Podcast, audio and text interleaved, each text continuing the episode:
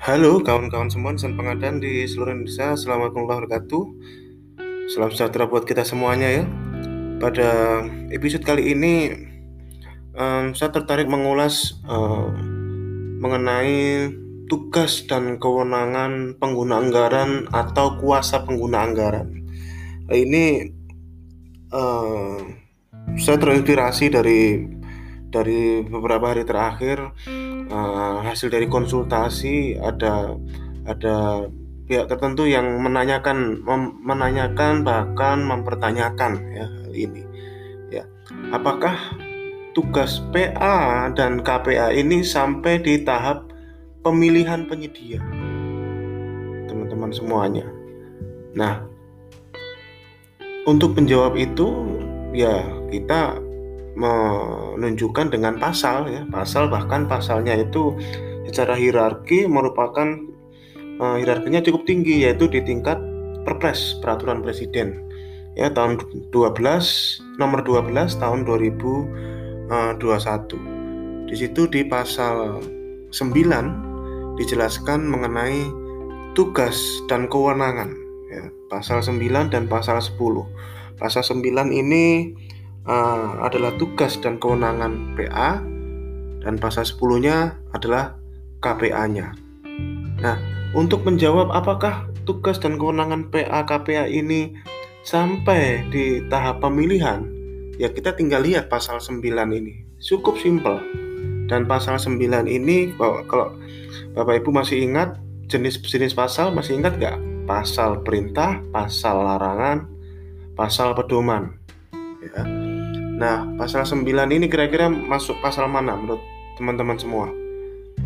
Ya, paralel ya. Kalau menurut saya sih paralel antara pasal perintah dan pasal pedoman. Ini cenderung bobotnya lebih banyak di pasal perintah. Karena di sini adalah berisi tugas dan kewenangan, ya. Jadi apa pengguna anggaran ini? Tugas dan kewenangannya. Di sini pasal 9 ayat 1 melakukan tindakan yang mengakibatkan pengeluaran anggaran belanja. Kemudian B mengadakan perjanjian dengan pihak lain dalam batas anggaran belanja yang telah ditetapkan. Nah, izinkan mengulas A dan B dulu Bapak Ibu. Dulu pasal ini tempatnya di PPK, tugas dan kewenangan PPK. Nah, sekarang dipindahkan ke KPA. Ini sebenarnya adalah mengikuti Undang-Undang 17 eh, tahun 2023 ya, bahwa bahwa yang yang menandatangani kontrak adalah pengguna anggaran ya.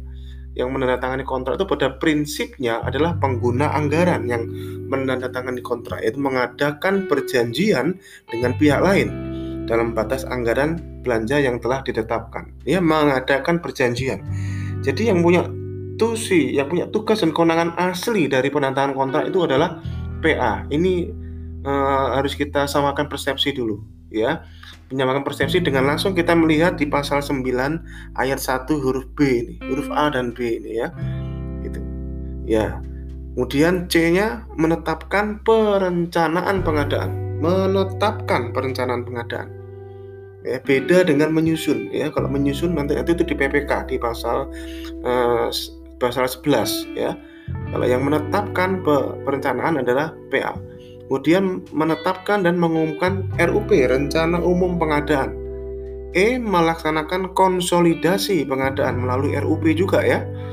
Kemudian F menetapkan penunjukan langsung untuk tender seleksi ulang gagal. Nah, ini kadang-kadang ada pihak tertentu yang memelesetkan ini tidak dibaca sampai utuh kalimatnya. Menetapkan penunjukan langsung untuk tender atau seleksi ulang gagal ya. Ulang gagal. Ada ulang terus gagal. Berarti sudah dua kali tender atau seleksi dan dia mengalami kegagalan. Nah itu baru dilakukan penunjukan langsung oleh pengguna anggaran. Ya, kemudian disisipkanlah di Perpres 12 2021 ini uh, huruf F1 yaitu menetapkan pengenaan sanksi daftar hitam ya. Menetapkan pengenaan sanksi daftar hitam jadi ya sekarang ini teman-teman semua kalau kita menetapkan sanksi darah hitam ya dalam tanda kutip ya uh, berpikir lebih dari dua kali minimal ya. Karena yang menetapkan adalah pengguna anggaran. Pengguna anggaran yang menetapkan. F1 ini. Oke? Itu. Jadi kalau sekelas se, apa seperti kementerian lembaga ya kepala instansi yang menetapkan ya seperti itu kalau sekelas Pemda ya seperti di pemerintah daerah ya kepala dinas yang jadi yang menetapkan pengenaan sanksi daftar hitam Kemudian menetapkan pejabat pembuat komitmen. Huruf G ya. Huruf H menetapkan pejabat pengadaan. Ya. Ada pernah saya orang tanya, Pak, kalau Pokja yang menetapkan, ya itu jelas itu nanti jelas di pasal 12 ya. Uh, uh, apa namanya? bahwa Pokja pemilihan itu ranahnya di UKPBJ ya, ranahnya di UKPBJ. Tidak ada di ranahnya di di PA. Jadi PPA itu kalau pelaku pengadaan dia hanya menetapkan pejabat pembuat komitmen dan pejabat pengadaan. Ya, G dan H.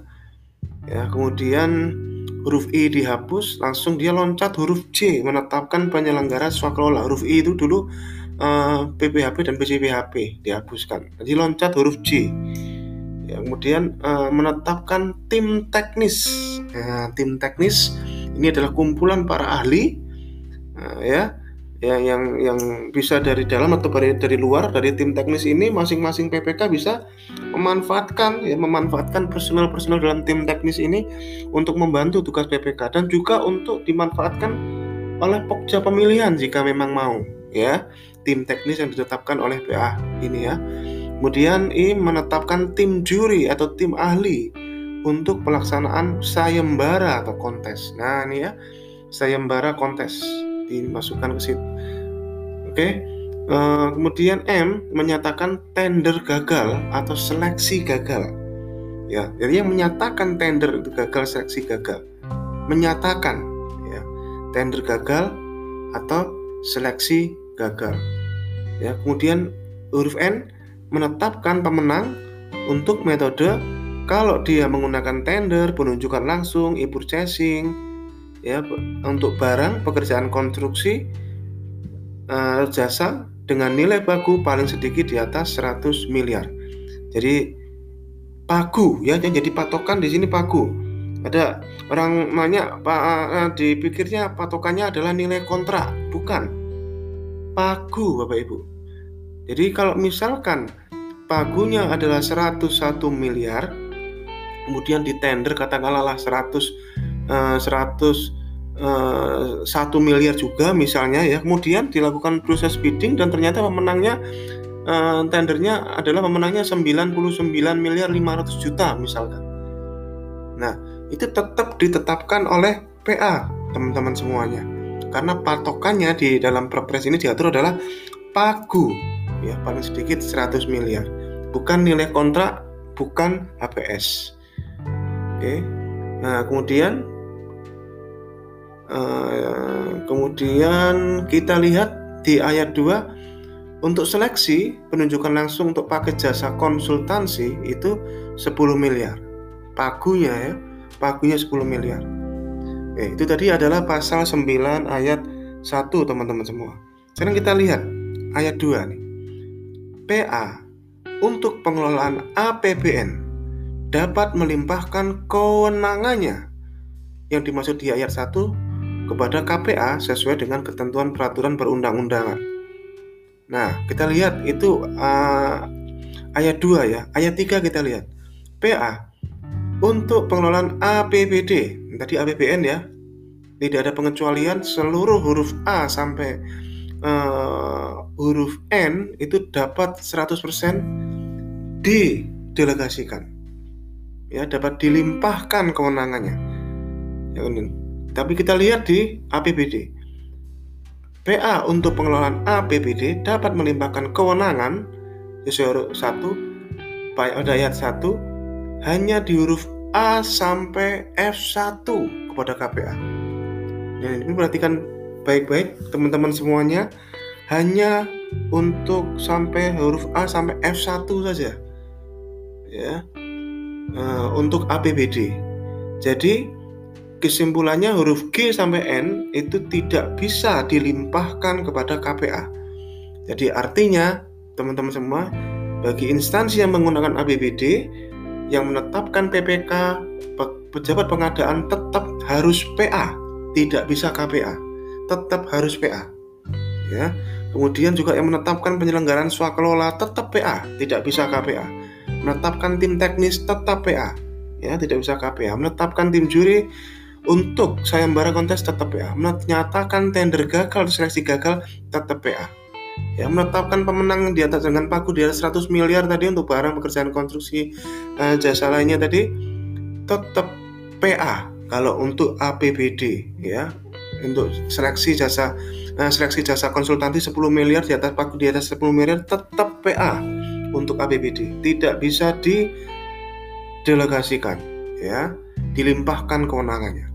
Nah teman-teman ada orang bertanya ke konsultasi, Pak, kalau dilimpahkan kewenangan ini kalau dalam masalah hukum, ini tanggung jawab hukumnya pindah enggak, Pak? Nah, ini jawab pertanyaan bagus. Jawabannya ada di uh, Undang-Undang uh, Administrasi Pemerintahan, teman-teman. Undang-Undang 30 kalau tidak salah ya, administrasi pemerintahan. Ada atribusi, delegasi, dan mandat. Pasalnya saya lupa, teman-teman. Ada atribusi, delegasi, dan mandat atribusi itu adalah uh, jabatan tugas yang melekat pada uh, suatu jabatan uh, pada suatu jabatan struktural pejabat ya dalam hal ini kalau atribusi itu adalah seorang PA seorang PA itu otomatis melekat pada pimpinan tertinggi sebuah uh, kementerian lembaga atau kepala dinas ya itu itu PA. Nah, yang dimaksud di pasal 9 ini adalah delegasi. Ya, melimpahkan kewenangan itu artinya adalah delegasi ya sesuai dengan uh, definisi dari delegasi di undang-undang itu juga ya pelimpahan kewenangan. Nah, di dalam undang-undang itu dijelaskan kalau statusnya adalah delegasi ya, maka penanggung jawabnya teman-teman semua berpindah. Ya, penanggung jawabnya berpindah atau tidak, teman-teman. Beda beda beda dengan mandat ya kalau mandat itu penugasan Bapak Ibu kalau mandat itu penugasan maka kalau mandat itu sesuai dengan undang-undang itu penanggung jawabnya adalah uh, tidak berpindah Bapak Ibu. Mandat tetap pada yang memberi tugas tapi kalau delegasi tanggung jawabnya berpindah teman-teman Bapak Ibu. Makanya PA itu kalau di instansi kementerian lembaga itu cukup enak ya ya cukup dilindungi oleh perpres ini karena begitu dia mendelegasikan, melimpahkan kewenangannya kepada KPA, maka tanggung jawab hukumnya berpindah dia. Tanggung jawab terkait dengan tugas dan kewenangan ini berpindah. Ya, itu bedanya. Oke? Nah, dengan kita membacakan seperti tadi, adakah yang berhubungan dengan pemilihan penyedia, teman-teman semuanya?